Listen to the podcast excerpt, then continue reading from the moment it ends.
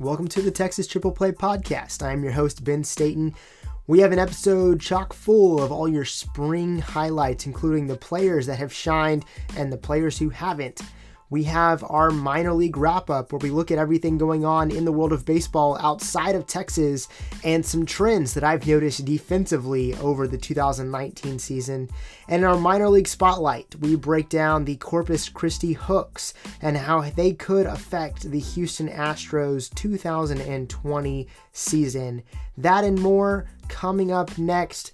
If you haven't already, though, make sure you subscribe to the podcast so you get this every single week and follow us on our social media platforms TX Triple Play on Twitter and Instagram and the Texas Triple Play Facebook group. That's where you can get the latest news and notes from the show, interact with us, and follow along in real time. With that being said, let's go ahead and get into it.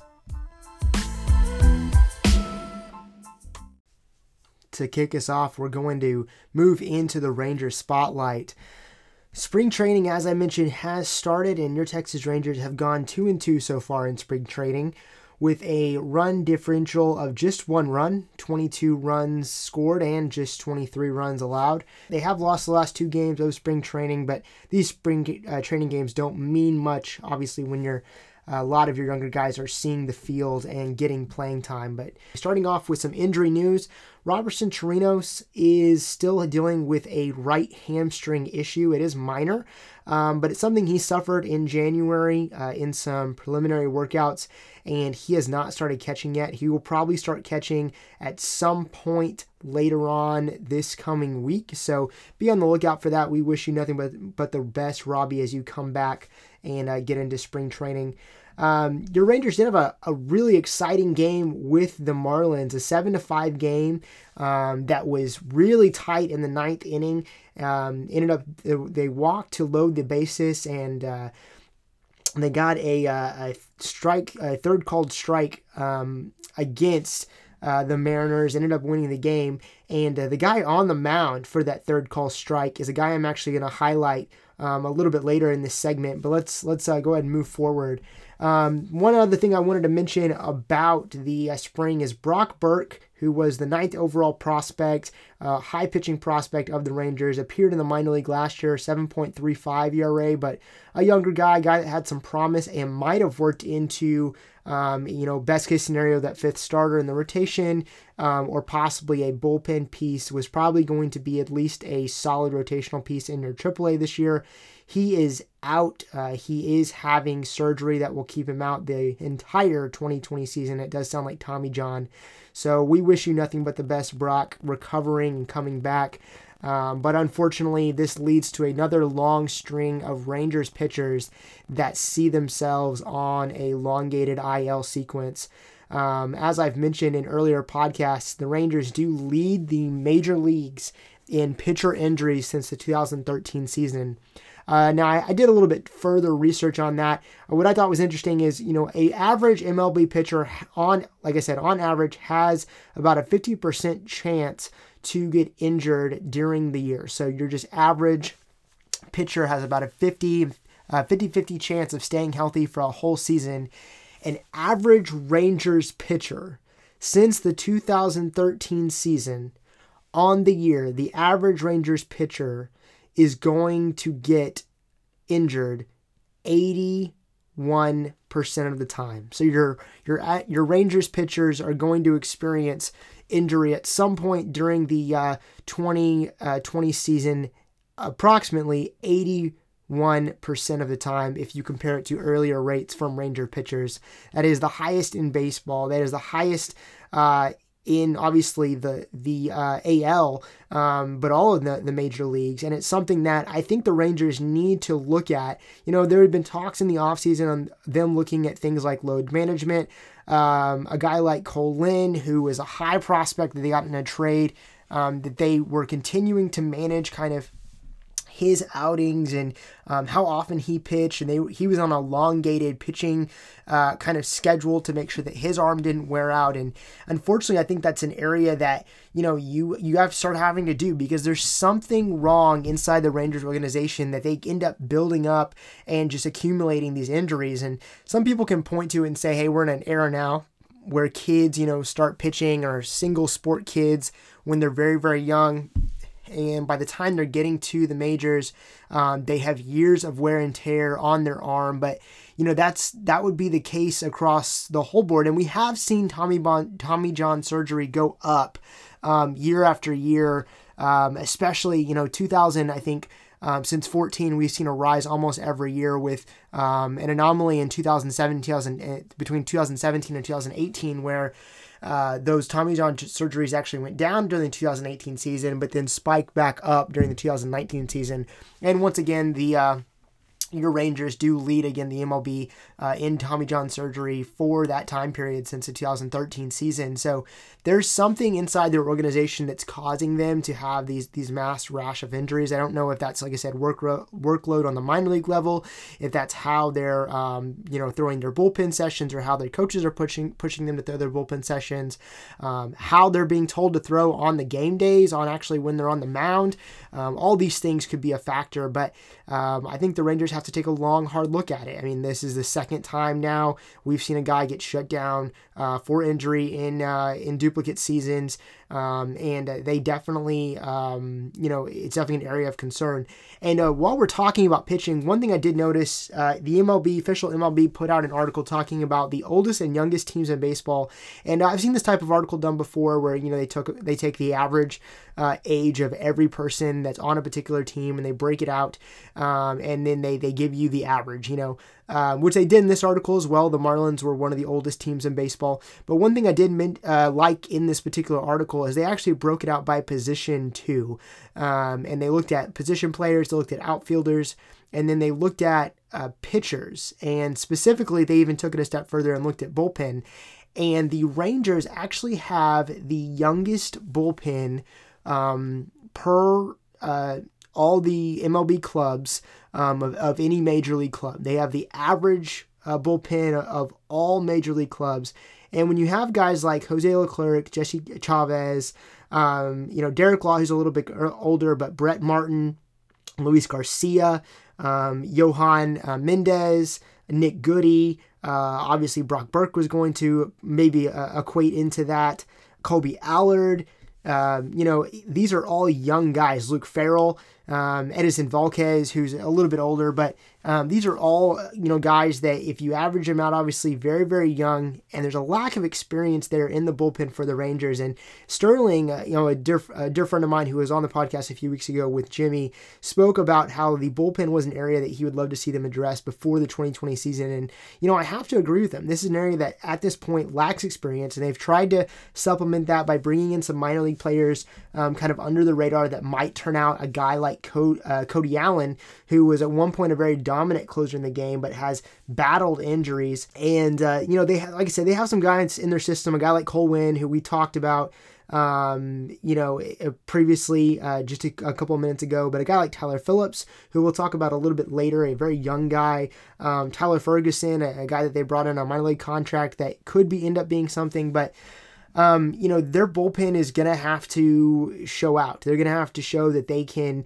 um, absolutely get it done. If you look across the board uh, for the the previous season, um, there is not a single starter in projected starter in your bullpen um, other than Jose Leclerc that has an ERA for their career below four, and he has a 3.55. Um, Brett Martin in a very sh- um, you know 54 innings last last year uh, ended up having a 3.67 ERA, but for his career does not have a, an ERA below below four. So um, there's gonna have to be, you know, definitely a progression um, from the the pitcher standpoint, and they're gonna have to see uh, if this doesn't work out. Maybe look to make some additional moves, uh, trade for some additional players, but we'll see. I thought that was a uh, was an interesting stat. The Rangers having the youngest bullpen uh, in the MLB while we're on the the uh, topic of bullpen arms, there is a guy that I wanted to talk about that I hinted at a little bit later that has really shown out um, in spring training so far, and that's uh, Demarcus Evans. Demarcus Evans here is a is a big, fast throwing, stocky pitcher who at his best is going to be throwing 99 100 miles an hour he has a slider that when it's working, when it when it works well, it works away from you. Um, and could potentially be a bullpen piece. And he was actually the pitcher that got them out of that ninth inning jam in the spring training game against the Mariners. Again, it's only spring training, but he looked good last year, and he may have the highest upside of any prospect that you could see reach the major leagues this year. Um, if you look at for his career, since he has has come up, his numbers have fluctuated quite a bit since joining the the Rangers system. Um, he was a, a, draft pick in 2015, uh, but since then, in, in different uh, low A um, uh, with different low A clubs. He's had a 2.34 and then up to a 3.10, 4.53, 4.85. In 2017, um, he ended up having 11.12 ERA, which absolutely is not great. Uh, but um, then dropped about down 1.77 in fall ball, ended up having a 6 ERA. But all of last year, 2019, across two teams, Frisco and then high single A, he had an ERA of just 0.90. And what changed was he was able to start getting batters out with that slider, with that fastball, missing bats. And when he was getting contact, it was down and away, getting ground balls, getting pop flies. It was weak contact. Guys have a lot of trouble seeing the ball out of his hand. Um, and him being a right-handed thrower, he wrote, he worked really well against right-handers.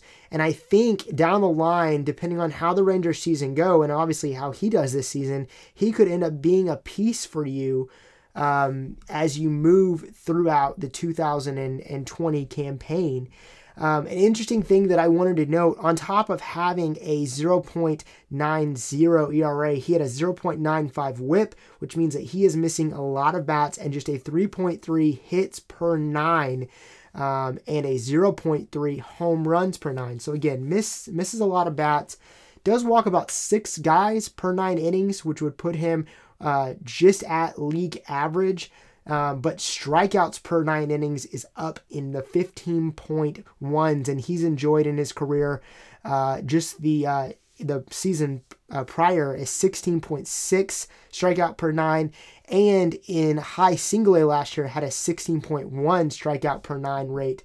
So again, he was able to start missing those bats and was really able to work away from hitters, and I think it ended up really helping him um, and obviously, we'll see if that ends up paying dividends for him as we move throughout the 2020 season. But definitely a guy to keep an eye on in Demarcus Evans. Again, a guy that's very much like Emmanuel Clase, um, that he is, you know, 6'4, 270 pounds, throws right handed, is uh, 23 years old was drafted in 2015, but has really uh, showed a lot of promise and uh, could end up working into the equation as uh, as we move throughout the year here. A few of the things I wanted to touch on before we wrapped up here uh, is there is a number of other young players that have um, kind of come into camp. Um, and obviously, one of those guys is Willie Calhoun, who had some playing time in center field last year. And if you guys have a little bit of time this week, I encourage you to check out a, a story that even uh, Evan Grant did, the uh, beat writer for the Texas Rangers, talking about Willie Calhoun and how he contributed uh, really his shift in not only playing but thinking to the Rangers minor league coaching staff. And he talks about when he got sent down last year and he realized that there wasn't a spot for him in the outfield, how initially he did not take it very well and he was very down on himself. Um, and there was the coaching staff who was able to talk to him, able to get him really turned around, and to where eventually he was able to put forth some very productive productive numbers towards the end of last season. So um, very interesting article. Like I said, if you guys have some time this week, I encourage you to uh, to check that out. Um, Evan Grant put that out, and it, uh, it, had a lot of great things to say about some of the minor league coaches uh, and people that that he was around. Um, as I mentioned too, there are some other young players that are have made their way into camp. Uh, Leody Taveras, he's uh, 21. He's MLB ready when it comes to really being a, a everyday center fielder, but his bat just isn't there yet, and will need some development in that area. Um, Anderson Tavares is a uh, shown a lot of uh, you know kind of pop with the bat, but kind of his reverse of that needs to increase from a defensive perspective. And he missed all of the 2019 season with a freak shoulder injury. Um, is a really weird deal, and, and he ended up having to miss a, a very long period of time. A guy that I'm very familiar with, and, and you as a listener probably are very familiar with because we've talked about him previously on this show. Sam Huff, who was a catching prospect and a first baseman prospect, 22 years old, a lot of power, was in the future game last year for uh, the minor leagues.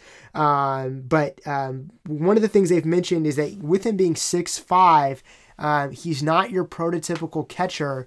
Um, you know, normally those guys are between six foot and six foot three, and he has a larger frame. And they're wondering at the uh, the major league level where he might play. And a lot of people are pegging him into first base. Also, considering that there isn't much of a future plan for first base down the line. So we'll see how that works out. Uh, but does have a big bat and very much like Yordan Alvarez on Houston's side, eventually you just have to figure out a way to play those type of guys on the major league level. And if Sam Huff can continue to progress throughout the season, we might see his bat at some point during late in the 2020 season or maybe early in the 2021 season. A guy that we've touched on as well, Tyler Phillips He's 22 years old. Uh, he has back to back seasons of pitching at least 130 innings, which is great from a dur- durability perspective. Has shown some pretty good numbers on the minor league level um, and could get a chance on the major league level this year if uh, you know they, ha- they have some issues with some depth. Um, or they need to, uh, you know, kind of go a different direction if they end up DFAing some guys, um, uh, some older guys and uh, Sherten Apostel, who is a 20 year old third base prospect. Um, you know, obviously, Josh Jung is probably the most high profile third base prospect uh, within the Rangers organization. Um, but Apostel has 19 home runs on the Class A level in 2019, has shown the ability to have consistent power. He's able to get a lot of walks uh, for being that, that Class A um, uh, type of player and he's probably a long way from the major league level. Uh, but it's interesting to see them kind of give him a look at major league camp, uh, and we'll see how he progresses as well as we move throughout the season. So. That's your news and notes for the Rangers. Um, like I said, a lot to go in through there, uh, but we did have a lot of uh, really awesome guys kind of show out this week. Derek Law is another guy that they signed to a very low key deal, but has looked really good. Zero ERA so far. And like we talked about, if he's able to get his off speed pitches working and uh, can rely on those, he could be a pitcher that could return to that high two, th- low three ERA that we've seen um, in earlier seasons. So we'll continue to have the latest here as we move throughout spring training, uh, but that's some things to look look forward to um, as we uh, get closer to opening day.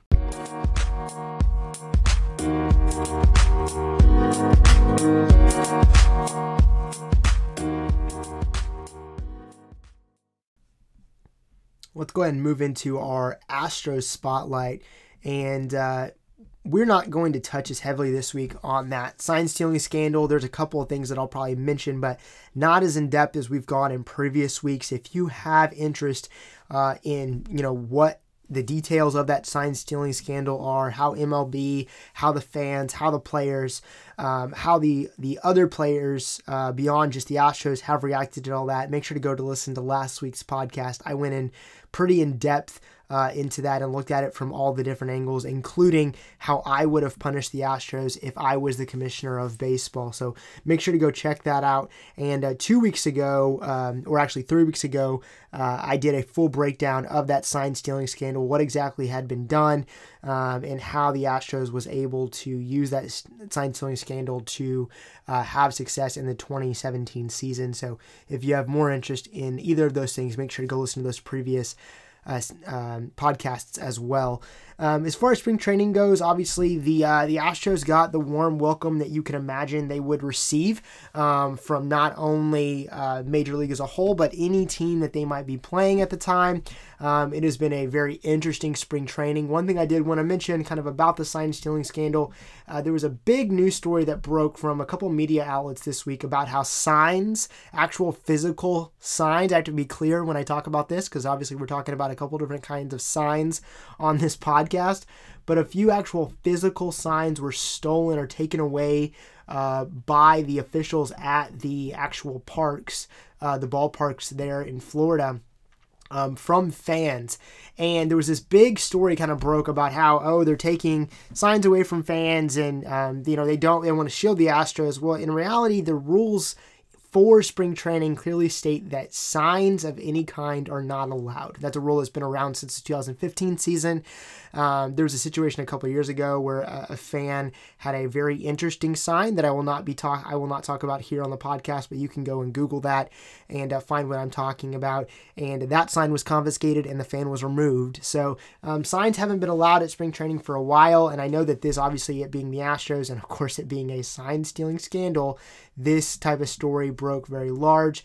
Um, but that's not something that, uh, from a uh, intelligent, intelligent baseball perspective, a lot of fans just need to know those types of things aren't allowed at spring training. We're all here to uh, watch these new clubs and to look at um, the the new uh, some of the new additions, or in this case, a lot of old additions um, that the Astros might have available.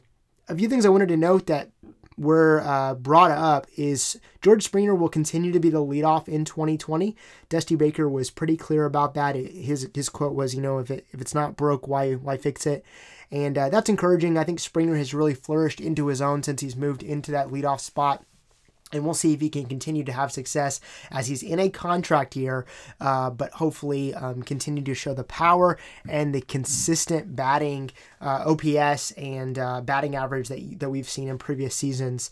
Um, the uh, starting rotation and uh, sorry, the starting infield actually did not get their debut till Monday against the Tigers. So we got to see some younger players uh, make some starts in a few days, a few games before that. And one thing I, I thought was interesting, having watched a few of the minor league games as I did with the Rangers as well, they're trying Garrett Stubbs out a little bit at second base, which I thought was really interesting. As you remember in our previous podcast talking about some changed rules for the 2020 season. One of those rules was adding a 26th roster spot to the active roster during the year, during the actual baseball season.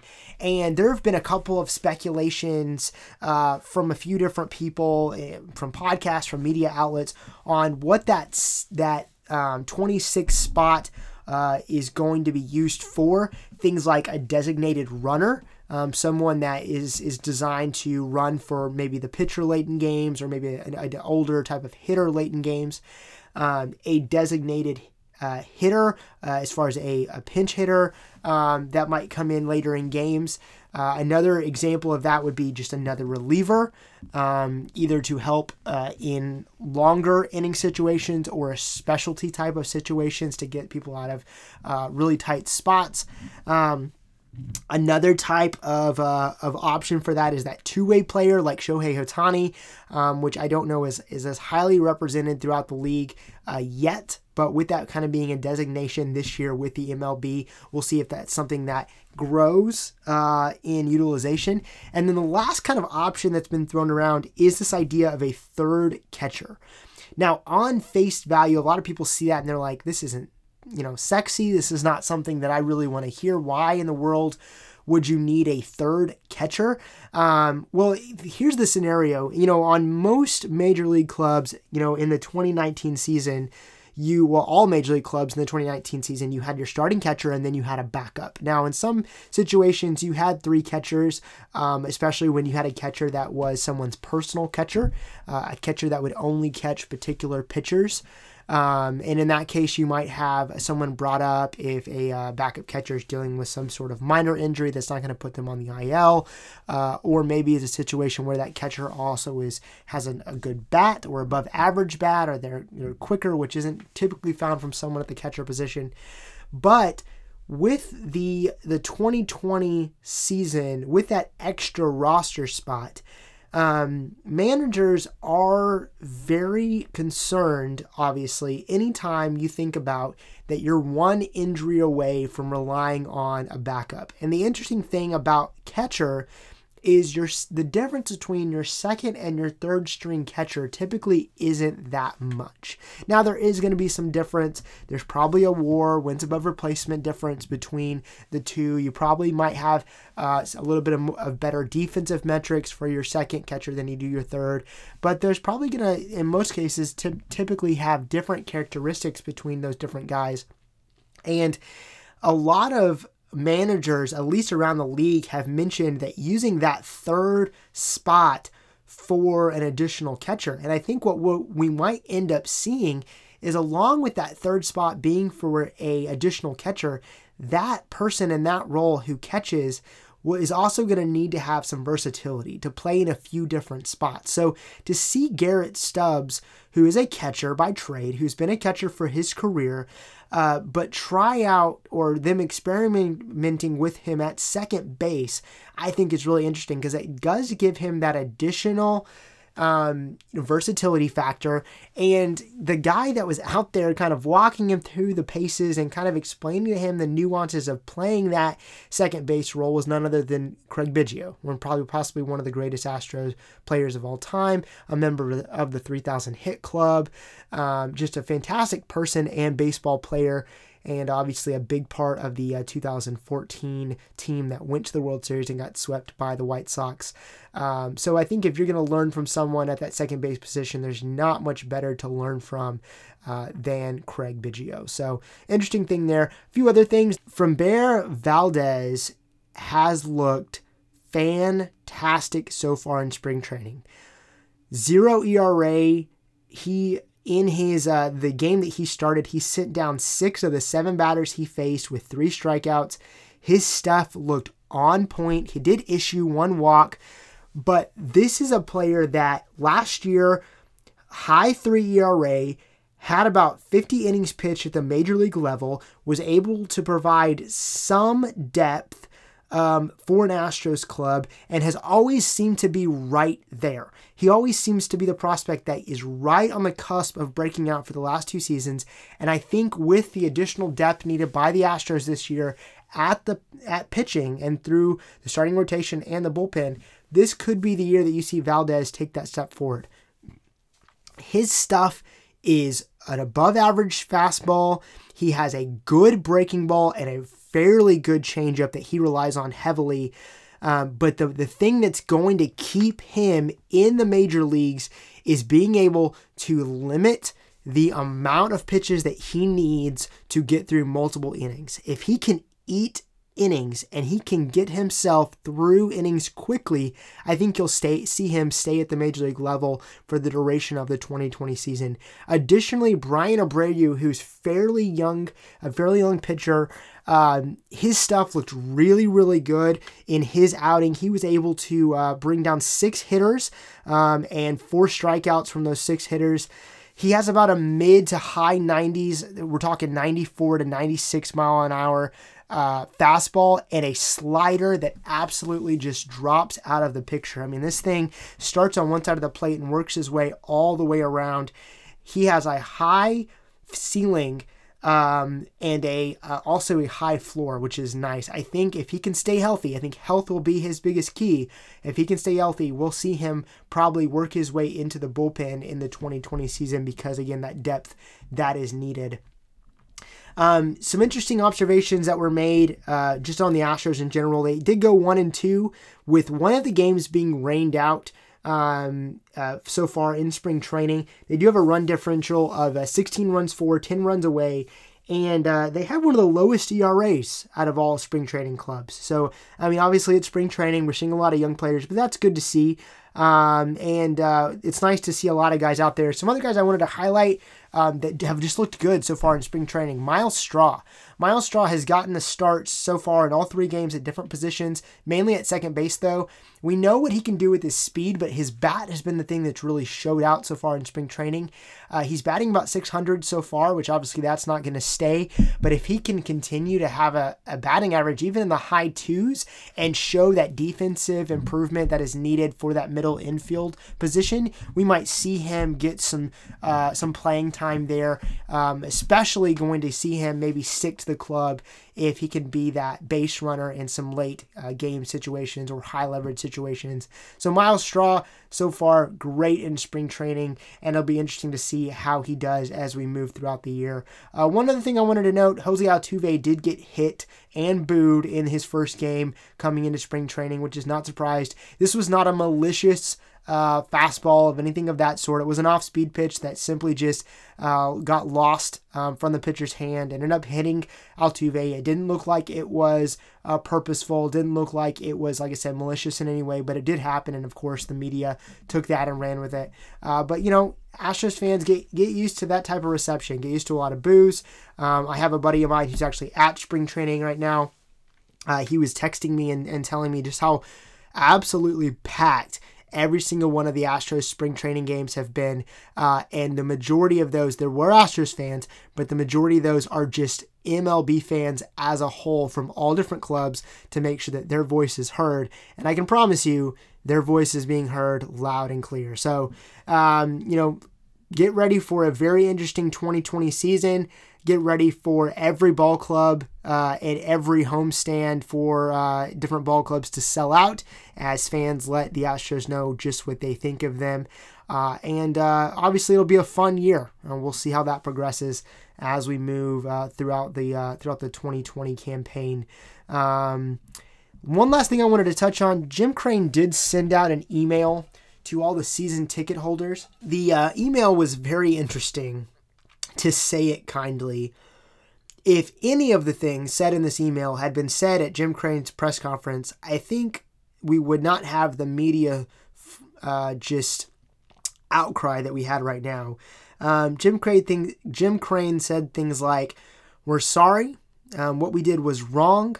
We are doing everything we can to make sure that we play with a respect for the game and a respect for Houston in the 2020 season things like that are things that people want to hear. Um, but unfortunately, they were only sent uh, to Astros fans and to Astros season ticket holders. So um, we'll see if Jim Crane is more vocal as the uh, the year moves out. But one last interesting note that I wanted to throw in there.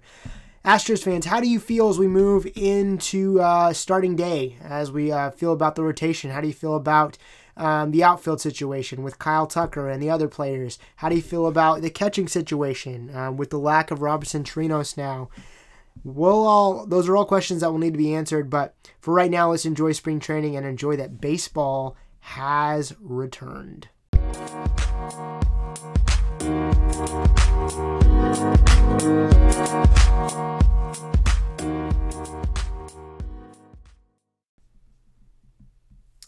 This week in our minor league spotlight, we are going to highlight another team in the Texas League, the Corpus Christi Hooks. But before we do, I wanted to mention one thing about the uh, spotlight that we had two weeks ago um, the Amarillo Sod Poodles.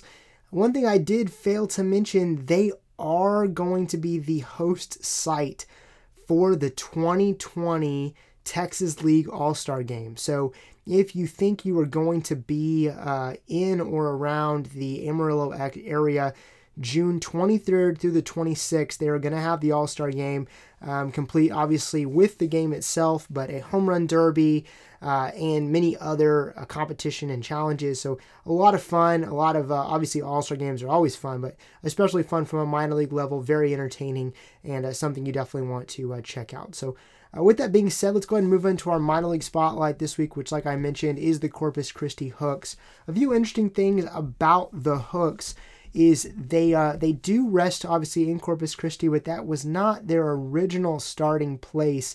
They did originally begin in the 1968 season as the Memphis Blues and had some success there before moving to Victoria, Texas in 1974 and becoming the Toros and appropriately playing in the uh, Toro Stadium. Um, the following year, they moved to Jackson, Mississippi, and remained there for 25 seasons as the Mets, the Generals, and then uh, the following that left Jackson and was purchased by a uh, baseball player by the name of Nolan Ryan, who is very familiar, obviously, with the Astros and the Rangers fans.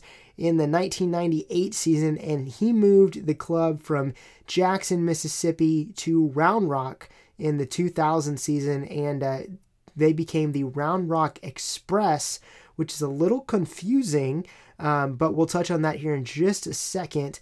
The Express stayed there for uh, five years. Um, and then in the 2020, sorry, the 20, uh, 2004 season, um, the owners of the Edmonton, Canada AAA franchise um, ended up moving that club to Round Rock, and the uh, Round Rock team was uh, able to become um, what is now mentioned as the round, the true Round Rock Express. But the team that was originally in Round Rock, being a Double A team, was moved to Corpus, and they had a naming contest. And at that point, uh, one of the fans came up with the name the Corpus Christi Hooks, uh, which is uh, designed to highlight the colors white, red, and blue, which represent the ocean, the sky, uh, and the skyline of the popular South Texas fishing city. So, just some interesting fun facts uh, for you guys uh, as Hooks fans. Their ballpark is called Whataburger Field, and appropriately so. There are uh, orange and white colors everywhere. And uh, some major league players who have played for the Hooks throughout the seasons are guys like Matt Albers, uh, Chris Sampson, Hunter Pence, which we talked about on this show previously, Jason Castro, Christian Davis, Jose Altuve, JD Martinez, Dallas Keuchel, Carlos Correa, Alex Bregman, JD Davis, George Springer, and most recently, Yordan Alvarez.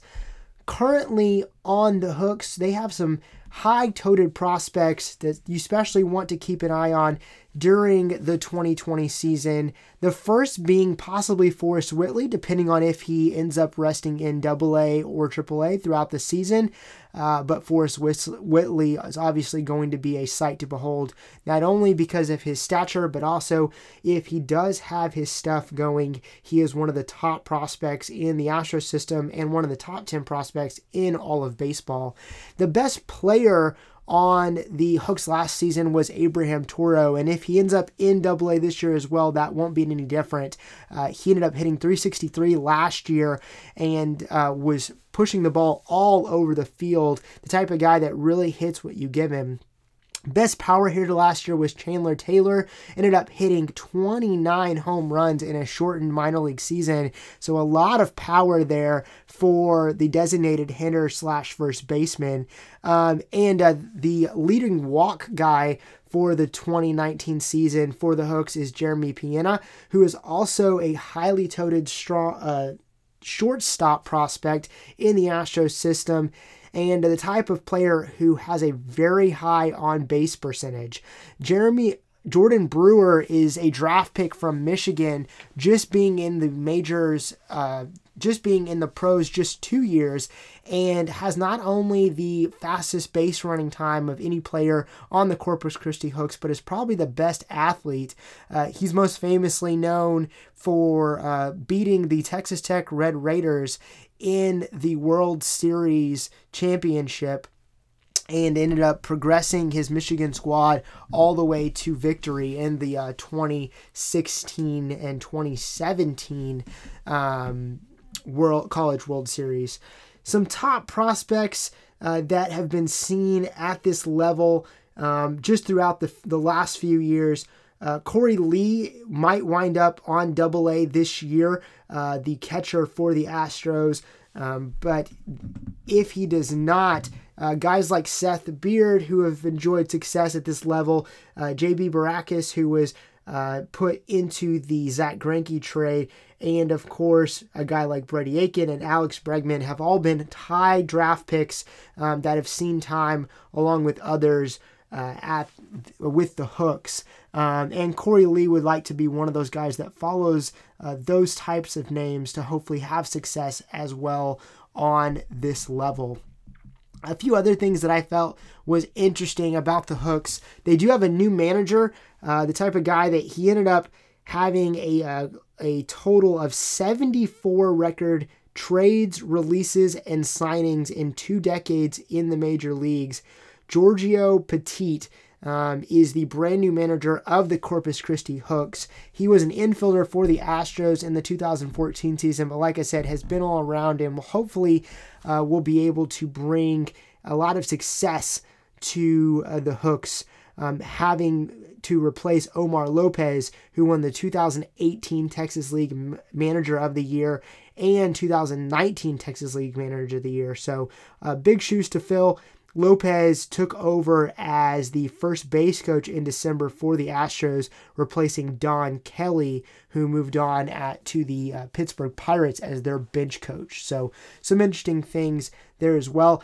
Another interesting thing is the Hooks were one of the first organizations in baseball to hire a woman, uh, Rachel Balkovec, which is a was a strength and conditioning coach for the Hooks last year uh, was 32 years old. She was putting out tons of applications all across Major League Baseball and famously changed her name from Rachel to Ray and started sending out the same resumes and instantly started getting callbacks. And she doesn't just work for any Major League organization, but actually works for the Yankees um, and was hired as the first full time hitting coach by a Major League club. So, um, good for her, good for the Hooks for giving her the opportunity um, there uh, with uh, in the city. Some other things about the hooks, obviously, as I mentioned, Whataburger Field. Um, I actually have been to this ballpark. It's positioned uh, right near the coast, but it is getting a, a, a, little bit of a facelift. About $3 million in renovations are coming to Whataburger Field, including a new outfield LED video wall that will be one of the biggest in minor league baseball. Some general repairs to the building, along with some new padding, upgrades to trainer and clubhouse uh, areas, but also some enhancements throughout the ballpark, including some hospitality areas, some kids areas, um, some food and suite areas as well when you go to Whataburger, Whataburger Ballpark, one of the coolest things is all the things they have to do for younger kids, including a slide located actually in the outfield. So, just one of those minor league clubs that does put an emphasis on entertainment and really makes it do, do that really does make it feel like a full family atmosphere. So definitely something to check out if you live in and around the Corpus Christi area or if you're traveling through. Definitely a ballpark to look forward to in the uh, 2020 season. As far as success in the 2020 season for the Hooks, during the 2019 season, the Hooks were actually third in their division and sixth uh, lowest winning percentage of all teams in the uh, Texas League. The division is pretty loaded as far as the Sod Poodles being the reigning champs uh, and in their Texas League South division, but the Rockhounds posed a threat as well.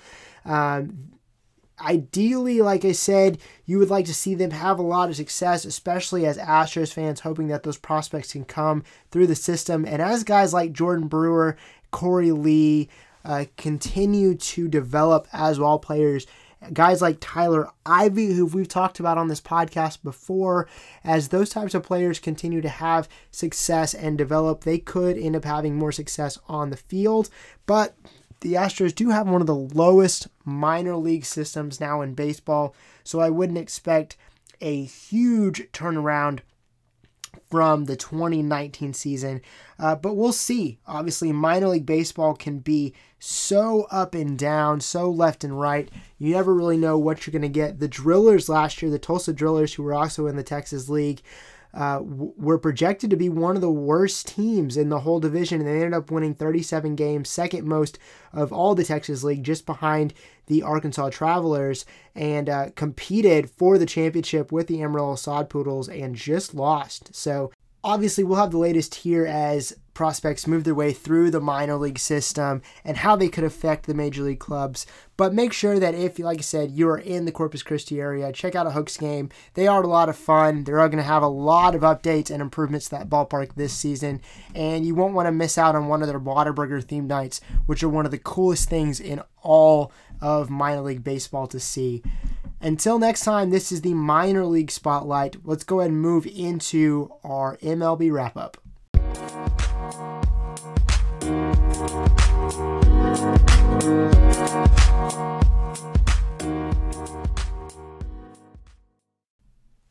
In our Major League wrap up, I wanted to touch on a few things that I felt was interesting in and around the world of baseball over the last week, including a very interesting article that I found about defensive metrics and defensive shifting in the 2019 season. Uh, I'm going to start though by just some headlines in and around the league. The Yankees have been called out by the Red Sox, shock surprise, for what they believes is possible uh, cheating by the Yankees by using a camera of their own in the outfield to steal signs. So obviously we have the Astros situation going on right now, but the Red Sox calling out the Yankees, claiming that they have evidence on video that the Yankees were cheating during the 2019 season. As much as Major League Baseball wants this to go away and they want this sign stealing issue to be swept under the rug, I think that more and more of things like this are going to continue to come out. And as I looked into this this week, I've talked about how prevalent sign stealing has been in the game of baseball.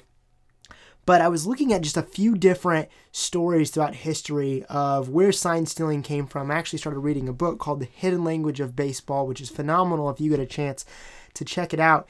But it's all about sign stealing and where the idea of sign stealing even came from and how they used to do sign stealing back in the um, you know 1900s, late 1800s, and they would do things like they would have flags that they would show to identify particular types of calls to um, uh, to baseball players. They had lots of different signals that they would use, but one of my favorite stories that I read um, going back and looking at histories, in 1984, the manager of the Oakland A's has admitted that the equipment manager would flash outfield lights on and off to indicate to batters what the sign was on a particular pitch or on a particular sequence. And I just think that is the most interesting thing, not to uh, de value what the Astros have done in any way, but just because it's so interesting and so inefficient um, and so ridiculous to be um, quite frank that it, it, has to be true. And a team like the A's would be the teams to do it. Um, but I can only imagine a batter waiting in the box, looking in the outfield, hoping that uh, a light blinks one way or the other so he knows it's a fastball or uh, it's an off speed. Um, the the whole idea itself seems very comical to me, and some guy sitting in a broom closet somewhere, flip, flipping a switch on and off on cue as he's getting signs from someone. Um, and I just have to think that that guy's name, uh, the equipment manager's name, has to be something like Chuck or Frank or something of that nature. And no offense to anyone named Chuck or Frank, it just happens to be a stereotype. Um, and, and, stories like this, there's a long thread of, of sign stealing um, stories that I could go through, but I won't touch on those too much here. But uh, the book gets into some of those. I was able to find some of my own. Sign stealing is not new, but the way we are doing it is. And um, obviously, there are going to be greater restrictions on the electronic usage of devices, specifically to restrict sign stealing in the 2020 season. And uh, as we move forward as a game, I, I want to see kind of how we progress. Are we going to get to a position where the pitchers and the catchers eventually have earpieces? Um, are we going to have electronic devices that communicate the pitch type, you know, uh, on different people's wrists, and how is that even going to work? So it'll be interesting to see how the, the game of baseball, that for the large part has stayed um, tied to its traditions, see how that alters. And on the topic of traditions, something else I wanted to touch on um, during uh, this podcast is for the majority of baseball's career, uh, baseball's history, we have seen defensive shifts uh, not be utilized. The first real sign uh, of a true defensive shift um, to uh, limit a hitter's ability uh, to get on base was most famously the Ted Williams shift, where they would move their infield to the right side of the infield to guard against him pulling the ball. And he was so common to pull the ball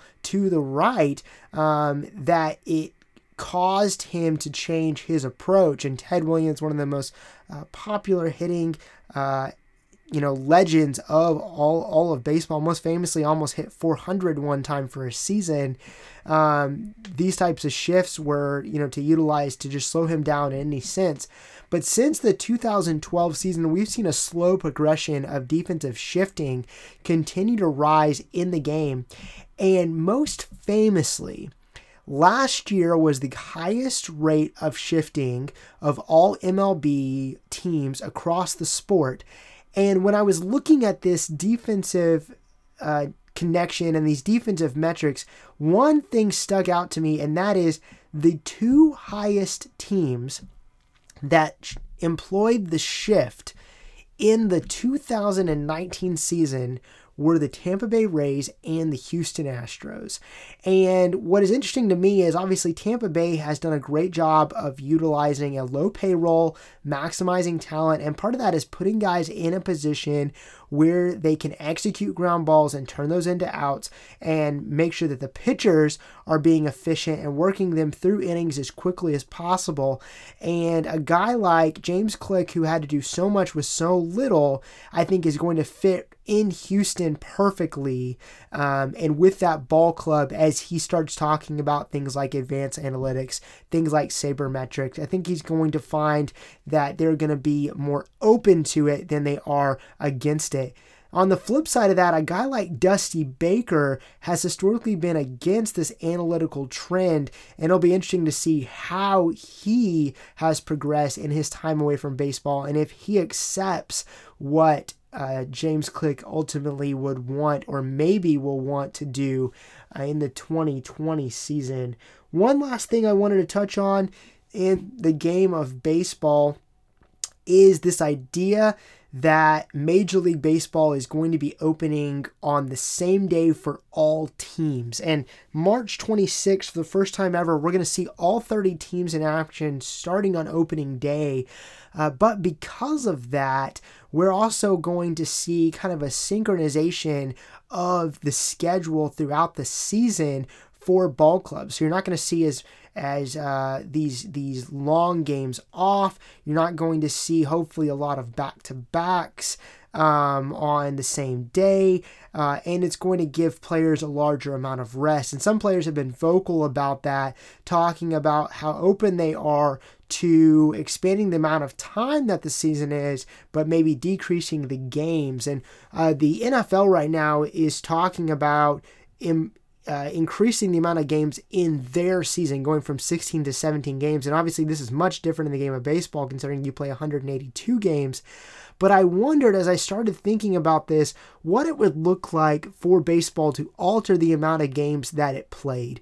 And really, the NFL seems to be one of the last leagues that still has a high emphasis on the regular season. Obviously, uh, professional baseball and um, college baseball, even college baseball, has a longer season than what you could find um, for a, a, football season, and it's closer to what you would find maybe for than than maybe like a basketball season, a college basketball season.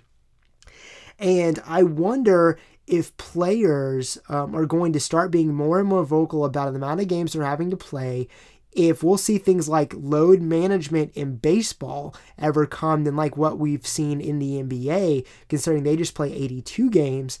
Um, and see how this progresses. We've seen last year, you know, games that you uh, had big name stars not play.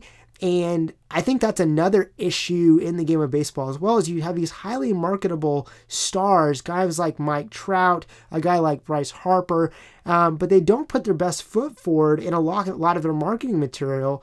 And many players that guys don't know, a guy like Brian Dozier, who obviously many baseball fans would know actually just signed with the Padres, um, was you know, a, a, high character guy, but not a guy you would want to use um, from a, a, marketing standpoint. And he was on the very front of an MLB ad that I had just the other day. And I was thinking about it to say that this is not the, the face that obviously Major League Baseball wants to put forward. Nothing against Brian Dozier, but you want your biggest and brightest, brightest stars to be the not only the face of your sport but the face of their franchise.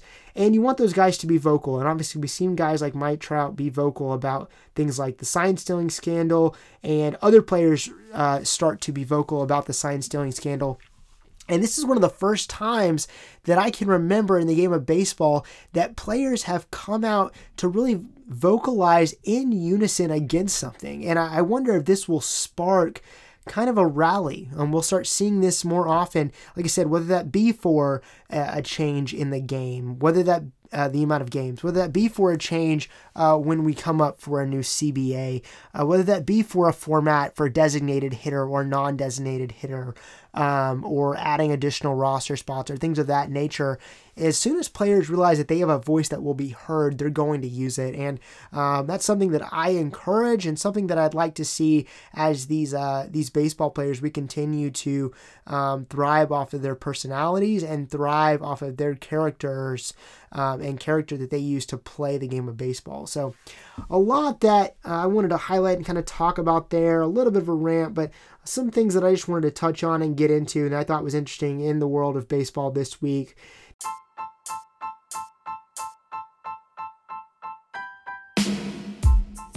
Thank you so much for listening to the Texas Triple Play podcast. I have been your host, Ben Staten. Please do follow us again on our social media platforms, TX Triple Play on Instagram and Twitter, and the Texas Triple Play Facebook group. Additionally, make sure you subscribe to the podcast so you get the latest of what we have each and every week. We are in the early stages of working through some very excited projects, exciting projects that we have for the podcast uh, and for the uh, Texas Triple Play family. And um, those are things that you want to be in touch for as soon as they go uh, live so that you can be part of that. So you'll hear it here first. Otherwise, until next week, I have been your host, Ben Staten.